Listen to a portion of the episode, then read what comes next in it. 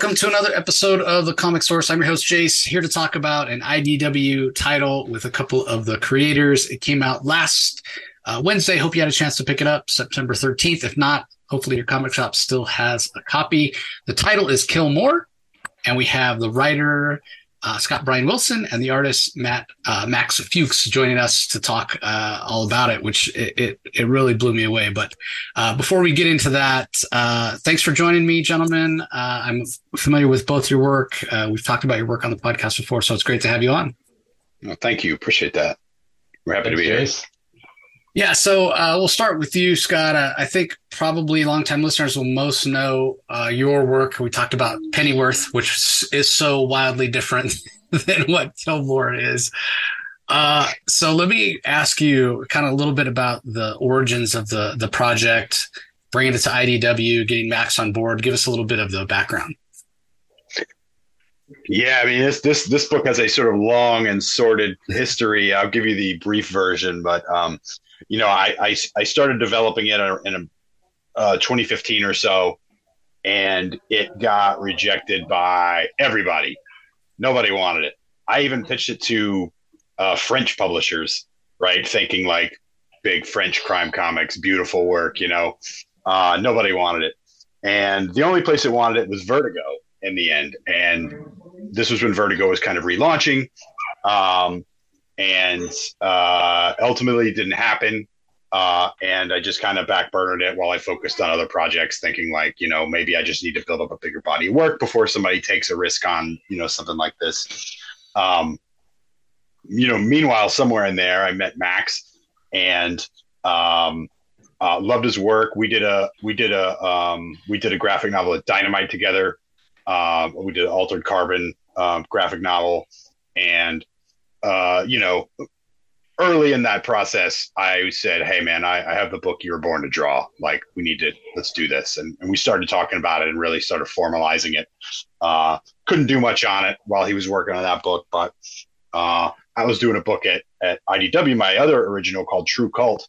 And about midway through that run, uh, my editor got in touch and asked if this book was still available because, uh, Mark Doyle, at IDW had been at Vertigo at the time and wanted it originally. He still remembered it a few years later and, and was interested in it again. And I think the timing was finally right. So it's a very long winded story to say, you know, don't give up your dreams. You know, it'll happen if you believe in yourself. Yeah, I mean, you you never know, and uh, so much of uh, putting a story out, putting a comic out, is uh, has a lot to do with timing.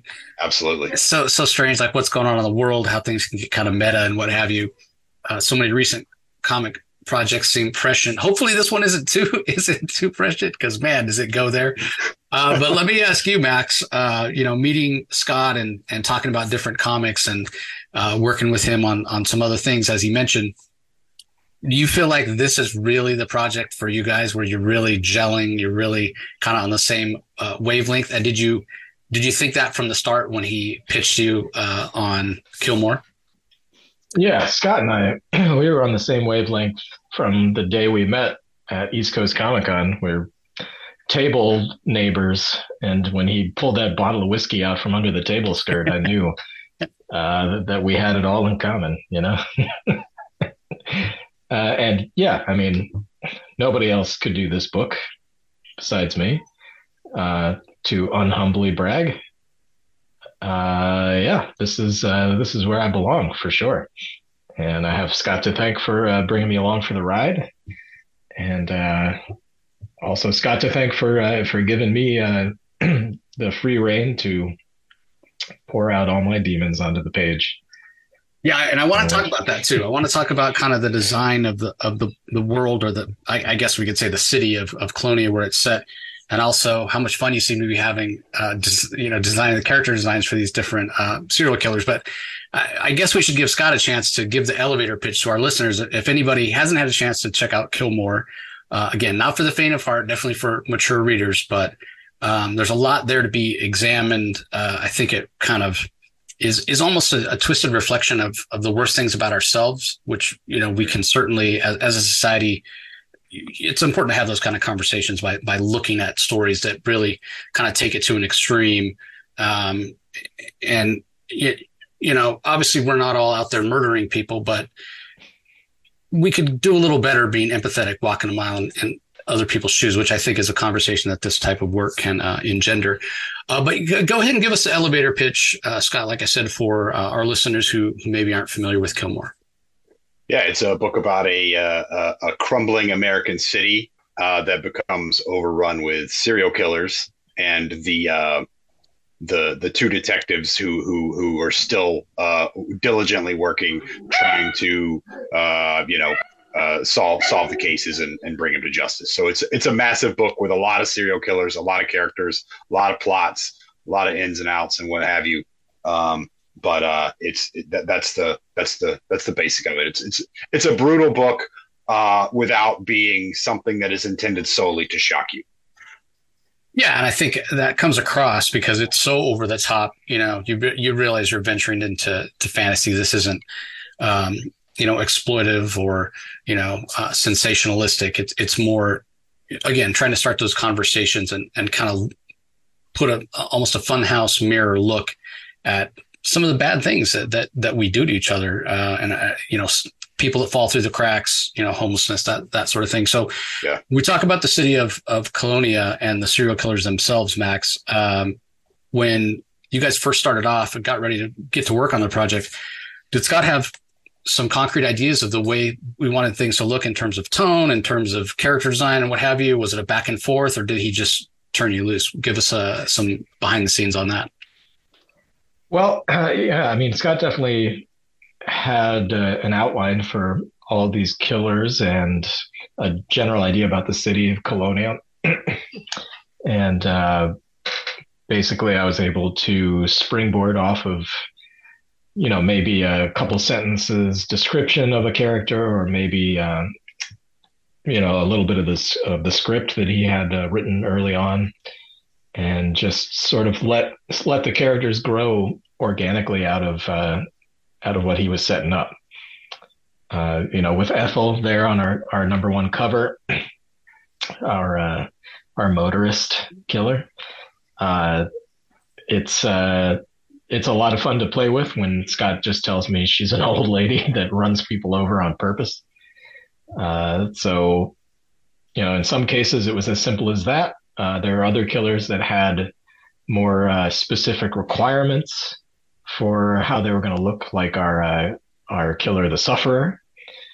You know, that's there's some specific things there that we had to meet. You know, that he's this crust punk, gutter punk, uh, ultra vegan murderer.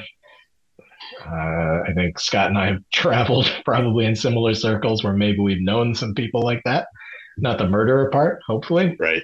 Maybe, but yeah. Um, uh, but yeah, yeah, we've uh, think we've managed to find a good working relationship to where we can come up with a, a solid killer design based on b- both of our, you know, our shared mutual tastes and experience, and and yeah, the results are there. Yeah, we've got. Yeah, and I, I, I always and I always defer to Max too, right? So it's like, this is how I see it, but I trust you, right? So go for like I never want to have the you know, I never want to be sort of restraining him. Like, I trust you, you know. So that that I try to give you know that much, try to really have that freedom because that's really how you're going to get the best work and the most outlandish, uh, the most outlandish and present stuff. Yeah, and I think a lot of times uh, of the serial killers we've met so far, just the, their name just evokes already, you know, kind of a picture in your mind, whether it's the draft or you know Ethel, this old woman, which the cover is just amazing because you, you get the vibe like, oh, that's just an old woman smiling, but there's something about it that's really terrifying. like there's a madness there, right? that comes across. And then uh, probably my favorite uh, lady face smasher who uh, is just completely ripped. I like she goes to the diner orders like enough food for like seven people. It's uh, it's it's so fantastic. Um, but the other thing that's really interesting about the city of of Colonia itself. So this is a rundown place. There's a reason all these serial killers are going there. You know, infrastructure is crumbling, what have you. So they're kind of able to get away with a little more than they would uh, someplace where mm-hmm. things are a little more put together. But even that being said, there's uh, things in the artwork that are kind of behind the scenes or, or, not like right up front, you know, and we see like kind of the radio tower and then what you see beneath uh, all the bodies and what have you. Um, so even in a place where things are crumbling and people are aware of it, there's there's this sense to turn a, a blind eye. So if you can, Scott, talk a little bit about that thematically and what I was saying before about a lack of empathy or things slipping through the cracks. I mean, is that something overtly that you want to start a discussion about? Is it just kind of inherent in the story? Uh, give us uh, your thoughts on that. Yeah, you know, I think, I think originally maybe I, I had the, some thoughts of it being a bigger sort of socioeconomic sort of uh, message. Um, not message. I, I, hate to say that. That makes it sound like I'm trying to to say something. I'm not trying to say anything in the book, right? Uh, the the things that the reader gets from the book, um, if it starts conversations, great. If it makes them think about uh, things, great. But uh, my job as a writer is not to have a message, tell you how to think, uh, or anything like that. But I would, uh, you know, I, I do think it is a product of of my brain and my work. So obviously, some of my my own you know thoughts and, and the way I feel about things are coming through. I mean, you know, it's it's you know it's uh, for, so for me, right, writing cops, right, a lot of the things, a lot of the cop dialogue, especially in issue two, uh, cops are saying things I don't necessarily agree with. I personally wouldn't, you know, but this is what they would say this is what cop this is how I would imagine these cops are, right? Um, and it's not, you know, it's it's this it's this thin line of just trying to be very um, faithful to the story and how it would unfold, not me trying to spin any sort of agenda on anybody, you know. Um, but yes, it is a book very much about um, industry collapses, anybody with money or means gets out of town and what's left is everybody left to fend for themselves while these killers take over because there's no cops to stop them. Yeah, Here, here's the real. You know, want to know what would happen in Gotham City if uh, you know it was actually a real place with supervillains and what have you? Everybody would leave. I say it all the time. Why would anybody in their right mind live in Gotham City? Uh, so yeah, why would anybody who could get out of Colonia, who had the means, why would they stay there? That, well, they wouldn't. That's why it's uh, almost a ghost town. Uh, the other thing that's interesting, especially from a kind of a visual storytelling aspect for you, Max, is like what Scott was mentioning earlier. We it's not like gory or bloody just for the sake of being, uh, you know, a shock value or whatever. Um, it, it's a little bit over the top, almost to the point of being humorous. How challenging is it for you to strike that balance to make sure you're giving us, because there's a little suspense, uh, you know, as well. And there's always some, you know, fear, almost a horror aspect when we're talking horror comics, serial killers and what have you. Um, so talk a little bit about balancing that um, visually, making sure that you you know, it, it is impactful. The art is impactful, but you don't kind of cross that line into into you know gore or or sensationalism. Sure. Yeah. Let me check real quick. Is my audio coming through clear to you guys? Yeah. Yeah. You're coming in great. All right. Sorry. I'm uh, I'm not at home. I'm at my sister's house right now, and all of you guys sound like Daleks to me. I really wish I was recording it on my end, but anyway, we'll move past that. Um, yeah. I mean, Scott has has given me a rock solid roadmap uh, as far as how we're going to tell the story and the pacing and what we show and what we don't show. And, um, you know, w- working off of that script, basically, I'm just able to be focused on the craft of the visual storytelling. And uh, yeah, there there just aren't that many moments where you know I, I could do anything wrong that would that would make it like about sensationalized violence or anything like that. You know, the times that we're showing to the camera something that might be unpleasant or shocking, there's a there's a very strong narrative reason for it to be there. And um, so beyond that, I'm just able to ply my my trade and and a part of how we kind of planned and envisioned the look of the book was this four tiered pages. So we always have the four widescreen tiers going down the page. And if you notice, you know, sometimes within the tier, it's broken up into panels, but we never deviate from that, right? One, two, three, four levels. Mm-hmm. And um, that does a lot of things for us. And one of those is you have the, the sort of cinematic aspect ratio, uh, usually working in your favor. So, you know, I look at a lot of filmmakers and compositions and try to uh, kind of incorporate that in, into how I want to tell the story. You know, like I, I'll look at what Kubrick does, how you know sometimes just having faces center punched is the right way to tell that scene. You know, we don't always have to have the camera way up in the air or way underneath.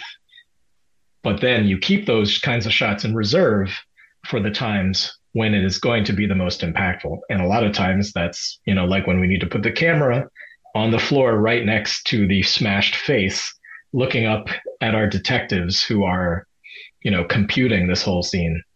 So, uh, you know, th- those are some, some tidbits about the, the way that I approach this. So, is there a certain aspect of visual storytelling that you prefer? Do you, you like the beginning when you're kind of designing the world or the characters? Do you like the actual sequential uh, transitions from you know panel to panel and getting the, the story across or do you kind of like the the overview?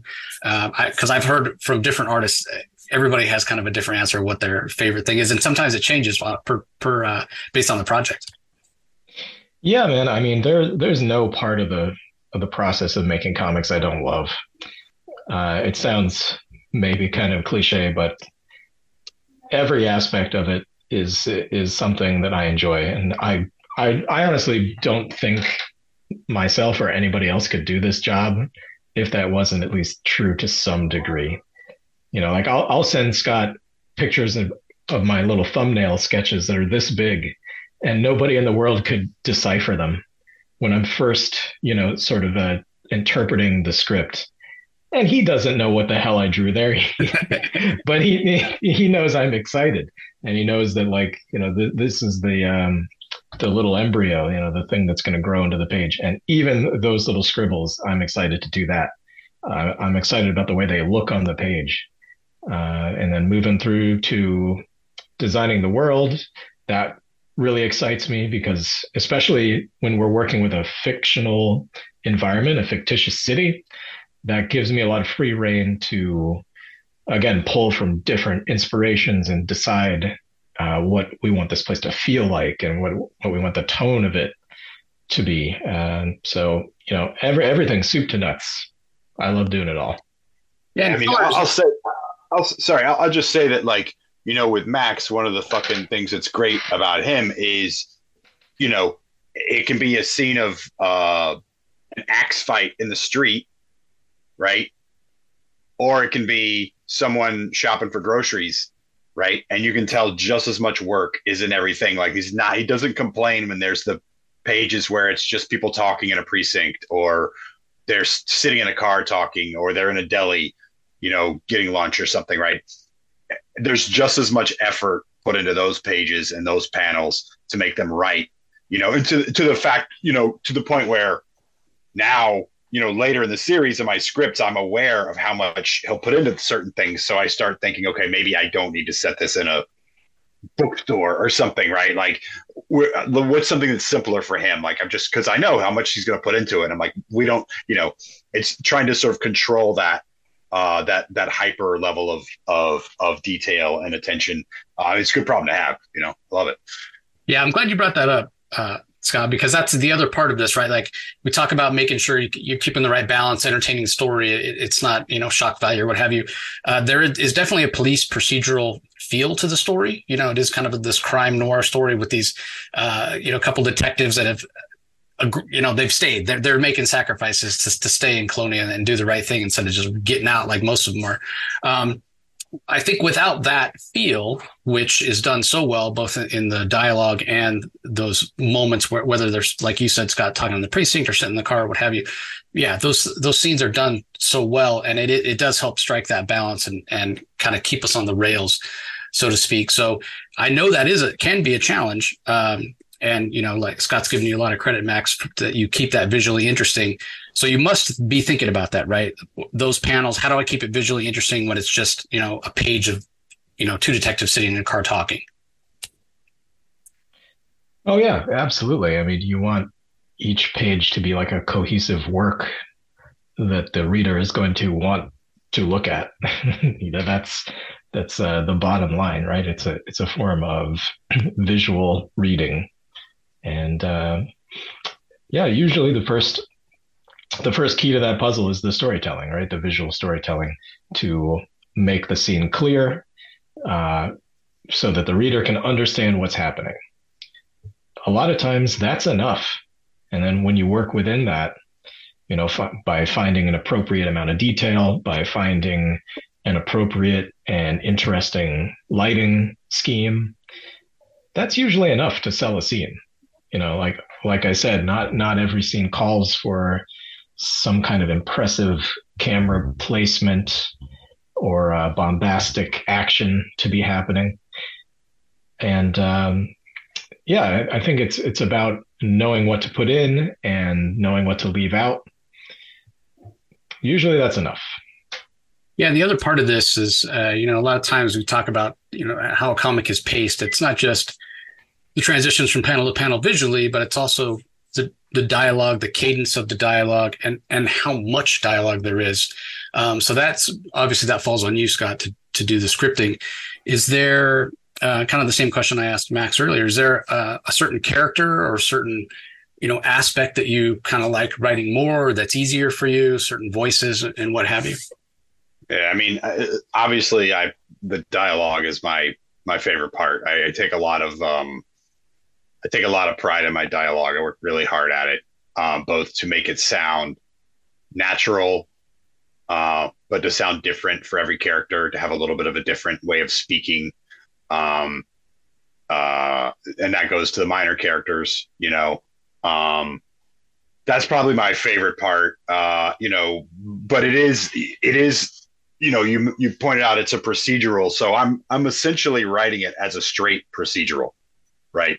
This is like an episode of fucking Law and Order, right? right like yeah. that's how I'm writing it, right? But I know that Max is going to turn it into something else, right? So it's like, uh, you know, hey, here's this this bodybuilder lady who smashes heads with a punch, right? And there's many other characters to come who you will meet, right? Who are totally outside of the realm of reality, right? But I'm writing it as if it's straight, as if it's this is just normal, right? And I think that sort of helps that tone. It doesn't turn it into a cartoon or make it outlandish, you know. Uh, and that's that by everyone sort of treating it with that same seriousness. I think that's really gives it that that feel, you know. As for the pacing, it is meticulously plotted out. You know, I knew what happened on every page of the whole run before I really wrote it, you know. Um, and then, of course, as I'm writing, I go completely off script and do something else because I figure out something that's better that I want to do. Right. And then everything that's left, I go back and I replot it, right? Because I want to make sure the pacing is right. Every issue has to stand on its own. Uh, every issue has to move at the right speed. Uh, we have to see the killers a certain number of times so that the reader will remember them and know who they are. We have to bring all that, all the different arcs to some sort of conclusion, satis, you know, satisfactory. Each issue has to be better than the previous one, right? Like there's all these things that you're trying to balance. Um, and so, you know, the last thing to happen is the dialogue. So for me, that's the part that I think maybe comes easiest to me.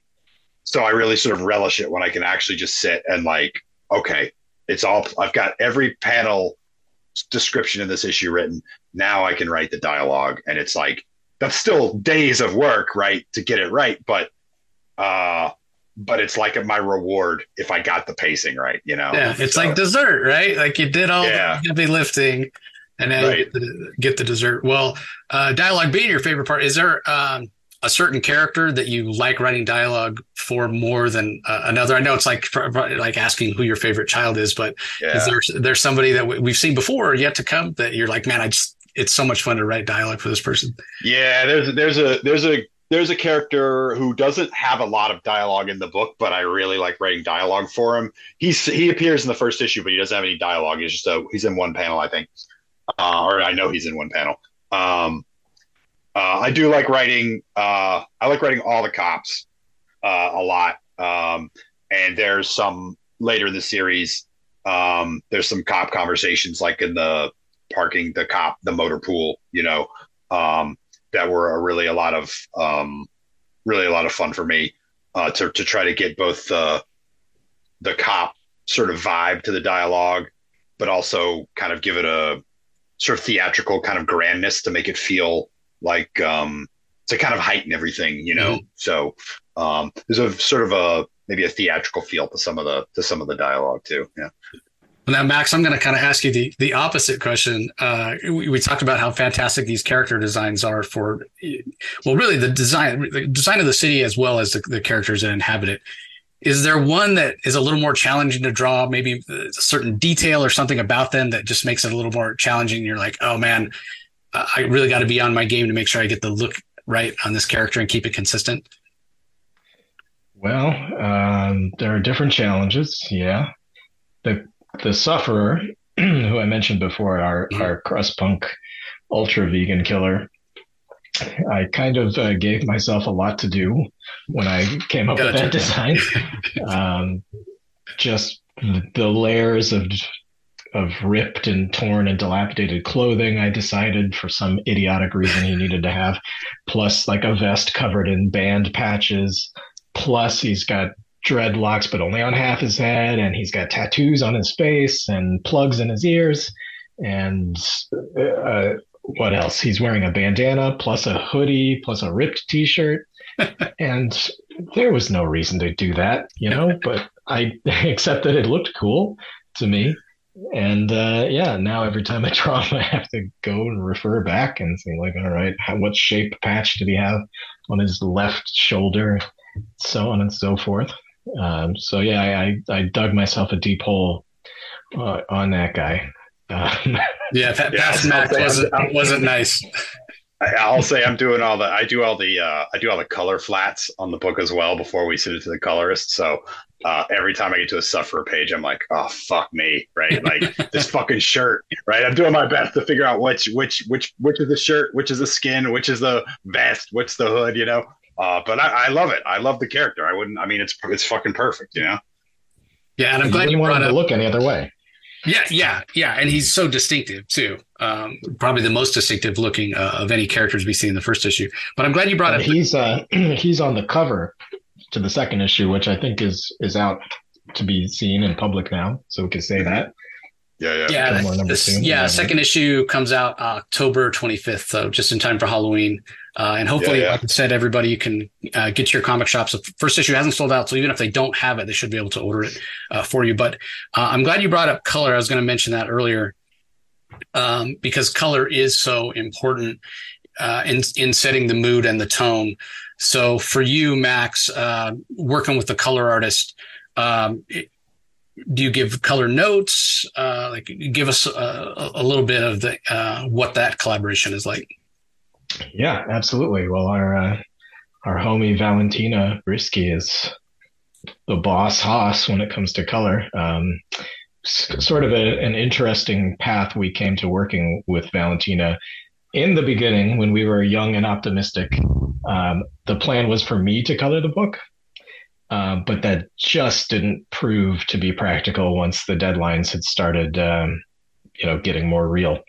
So uh, essentially, what happened was we brought Valentina in, and we kind of, you know, we scoured over the first issue to to get the the color and the palette and the tone of the book just so, mm-hmm. and you know, there there really wasn't a lot of direction that Valentina needed from me or from the rest of the team. you know, when when I first saw her work, I saw what she puts into a page. You know, n- not all colorists are on the same level. Not all artists are on the same level of writers, everything. But Valentina had that like special thing where I could see she understood lighting and she understood modeling. And she's also an artist. You know, she's not just a comics colorist. She does her own comics, she does paintings. You know, she's got uh, she's got what we all have, which is like that that drive to make things and make it better every time. So, you know, when, once we had kind of dialed in what this world is going to look and feel like. Essentially, it's like a no notes situation going forward with her. You know, from you know, uh, maybe occasionally there's like, yeah, that, that's supposed to be uh, the, the mailbox. mailbox. Oh, the mailbox. This she, is good. She, she, didn't know what a, an American mailbox was, so she colored it, yeah. you know, green or something, and we were like, no, no, that in the U.S. So I had to send her a photo. Like this is what yeah. a USPS mailbox. This is yeah. the color. So, yeah. oh, okay. She's she's in Croatia, so she had no idea what it was. So, right. like eh, like that, like that's the kind of thing. It's very rare that we have to offer much direction. Yeah. Yeah, because again, I think, uh, and that's fantastic. Uh, she obviously is kind of on the same wavelength aesthetically with with the story. Probably once she read the script, because um, that's not always the case. You can, and I talk about this all the time, especially with kind of traditional superhero comics. You want them in those bright primary colors because it kind of evokes that age of innocence, silver age mm-hmm. kind of stuff. With a story like this, uh, where it leans into some horror vibes and what have you, there's there can be a tendency to go really dark and muddy to kind of set that mood. Um, she doesn't go there. You know, she knows to keep it everything clear and gritty uh, and again, I think it helps to s- sell the, the mood of the story. I think you guys are all just vibing so well. You're on the same wavelength. So when you saw the first issue come back in, Scott, with all, all the art done, um, uh, colors, whatever you're doing, your lettering pass, uh, what was that feeling like to see, to finally see, Hey, here's the first issue. Here's my baby all the way back from 2015 to now. Uh, yeah. What was that like? I mean, exactly. Yeah, eight years in the making. You know, and and and it's like it's no matter how many how many proofs you see and stages along the way, like until you have like a copy in your hand, then you're like like when we we went we actually uh I went to the my local shop the day it came out because I wanted to see it on the shelf and, and I hadn't seen it yet. Um, and I, I wanted to to to buy a copy and uh I, I mean, like my knees went weak, man. I was like, oh, this thing that I this this is the thing that I have been making for eight years, and here it is. It it's finally real. Like I thought nobody would ever give me a chance. I didn't think it would ever happen, you know. Uh, and, and, here it is. Um, I, I was just so proud. I was so happy, and it came out so much better than I had. You know, that's the thing, right? Like you write it, but then maybe you don't have a great collaborator maybe the art isn't as good as you think or you hoped, or it looks different than it did, or the artist interprets the script wrong, or in a in a way that wasn't intended. You know, um, like I've I've I've I've worked with artists that w- it wasn't a great, not not uh, antagonistic or anything. It just wasn't a great like fit, right, or whatever. Mm-hmm. Um, but with with all my creator owned work, I, I make sure that I'm working with like somebody I would take a fucking bullet for, you know, uh, because I know they're just as invested in the book as I am. You know, it's the same for uh, True Cult with Liana Kangas. That's also from IDW. That's true for um, The Left Hand Path, which just came out on Wednesday, which is my book with Ken uh, Knudsen. Uh, and it's it's it's because this is your it's two things, right? Like this is your baby. You only get one chance at it. It's not like, oh, if the art sucks, you can just do it again. Right. You know, uh, or if you do a bad job as the writer, uh, then you know it's hard to redo it. You know, uh, and then the other thing is like a creator-owned book is is a marriage essentially, right? You're gonna like Max and I co-own this book, so when we're 90, we're still gonna co-own it, so we better get along. You know, right. um, so to me, seeing it, knowing that I got the only artist who could have drawn this book, that it's this fucking good, that it looks this beautiful, that it's getting such good reviews. I hear, I don't know, I don't read them, but I hear they're good. I'm super excited about it. You know, um, it, it's it's it's yeah, it, it was really it was really something else to see it to see it come to life. Yeah.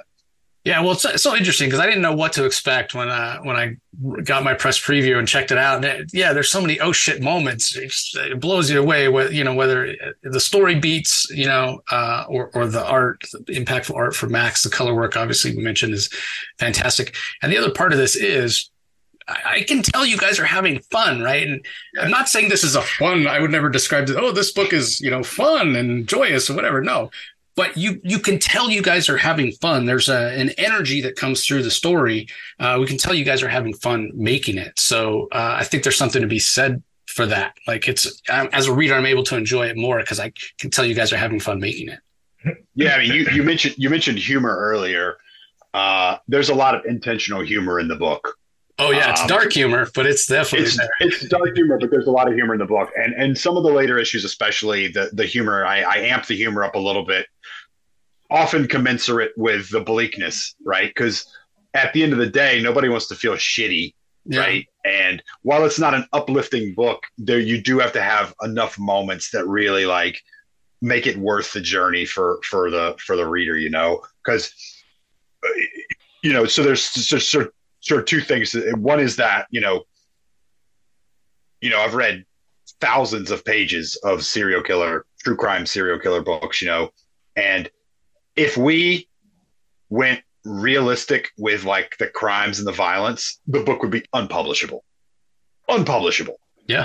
Nobody would read it. It would just be too much. Avatar wouldn't publish it, right? It's just was just too much, right? Um, so that was something I was aware of. Like I, I it had to be readable. It had to be relatable. Um, even though it's a dark book and often sad. Um, but it had to have these real moments that really make you, you know, you're you're right you're right there with the with the heroes, you know. Um, and then the other thing was if we were going the realistic route, the killers would have all just been white guys, indistinguishable from each other, Yeah, right? like true, for the most part. And so it was we could do the shorthand where we can kind of go a little super villainy with them. They're easy to remember because they there's a lot of them, but they don't show up that much, right? Because there's only so many issues, right? So, um, you know, they, it, it's a lot of shorthand. Like, oh, this person has a very distinct look. That's who they are. I remember who they are. Oh, their victims are very distinct. So, okay, so now maybe I'm not even seeing the killer. I'm only seeing the cops looking at a victim. I know who did that. The cops don't, but I know who did that, Mhm. right? So th- it does a lot of that kind of work. Whereas if it were just like Gary Ridgway, Ted Bundy, Jeffrey Dahmer, right? It would just be you couldn't tell any. It, it would be Right. impossible to follow what was happening. You know. Yeah, and again, it goes back to what I was saying earlier about it being right from the start so over the top that you can kind of you know look at it as as entertainment. Still, again, there's conversations to be uh, started and, and ideas to think about. But yeah, it's over the top. It's it's entertaining. Uh, it's fun. Uh, let me ask you, Max, as we're winding down here. Um, is there a moment that's coming up visually? Something? Uh, and again, we don't want you to spoil but uh, coming up, so, you know, sometimes in, in the next few issues that you just had a blast drawing uh, that you can't wait for it to be out there so that uh, you can see reader reaction. Does, when I ask that question, is there a moment that immediately pops into your head? Yeah, there's there's a few for sure. The one the one coming up that I, I think is really gonna turn some heads. It's a splash page and I I don't know what I can tell you about it except I feel like I really nailed it. You know Now, what I when he says when he says that, Scott, do you know exactly the moment he, that A hundred percent. is that your 100%. moment as well that you're really Oh, yeah. anticipating? Mm. There, look, there, there's great moments in every issue, but the splash page he's talking about is like you got to sit back for a minute. Yeah, it's great. And there's one that's going to be an issue six. There's one that's going to be an issue six that uh, yeah, it hasn't drawn it yet, but I know that one too. Yeah, that one's gonna that one's gonna startle people. Yeah. See, Yeah, now I, I haven't get even- excited. I haven't even looked at that yet, and so no pressure for me or anything. that. You'll know, Uh, you'll yeah. know when you get to it.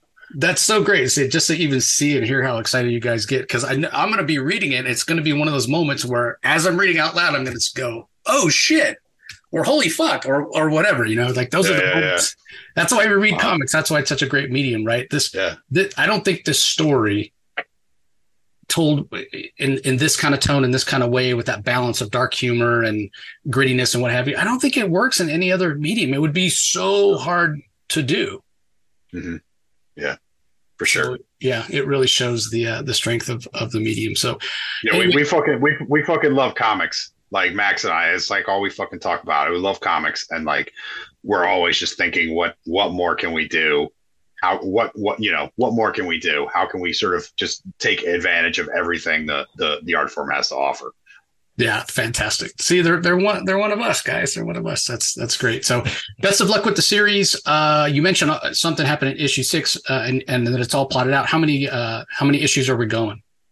It's it's eight issues, but issues five and eight are oversized by a lot. So Gotcha. it's a lot of it's a lot of story. It's about uh 240 pages total, something like that. Okay. So it's a beefy big story. Yeah, so it's almost equivalent of 12, like regular size, regular size Yeah. issues. Yeah, fantastic.